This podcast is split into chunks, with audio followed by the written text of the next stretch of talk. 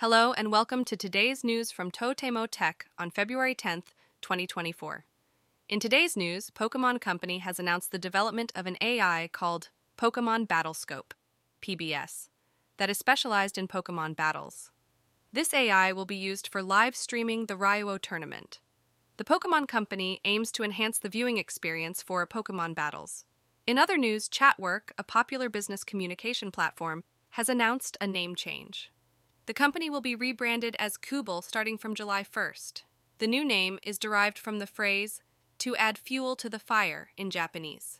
The name change will be finalized after receiving approval at the shareholders' meeting on March 27th.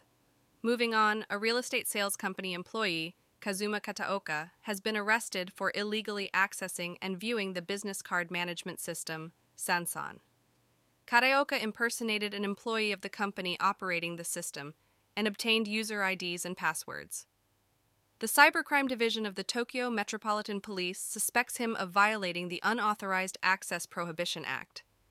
The motive behind the access is believed to be for sales purposes. In response to the Noto Peninsula earthquake in Reiwa 6, the editorial department of Shueisha's weekly Shonen Jump magazine has decided to offer free access to four issues of the magazine through their official app. This initiative is aimed at providing support to areas where the distribution and sale of the magazine were affected by the earthquake. Moving on to telecommunications news, the Ministry of Internal Affairs and Communications has issued an administrative guidance to NTT West Japan regarding the leakage of personal information. The ministry has instructed the company to review its handling of personal information and ensure thorough customer support.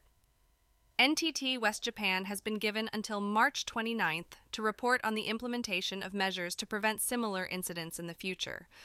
In legal news, the Tokyo District Court has dismissed a case where a VTuber, who goes by the name 33 year old VTuber, requested the disclosure of information about the sender of comments on an online bulletin board. The court's decision was published on their official website. The VTuber claimed that the comments on the bulletin board violated their privacy, reputation, and copyright. However, all of the plaintiff's claims were rejected. Lastly, SoftBank Group has achieved a net profit of 950 billion yen and turned a profit on a quarterly basis in the third quarter. CFO Yoshimitsu Goto expressed relief and stated that it was the first time in a while that they achieved a quarterly profit. This positive financial result indicates a clear shift from Alibaba to AI for SoftBank Group. Visit japandailynews.com for the news, yen exchange rates, and a daily Japanese proverb.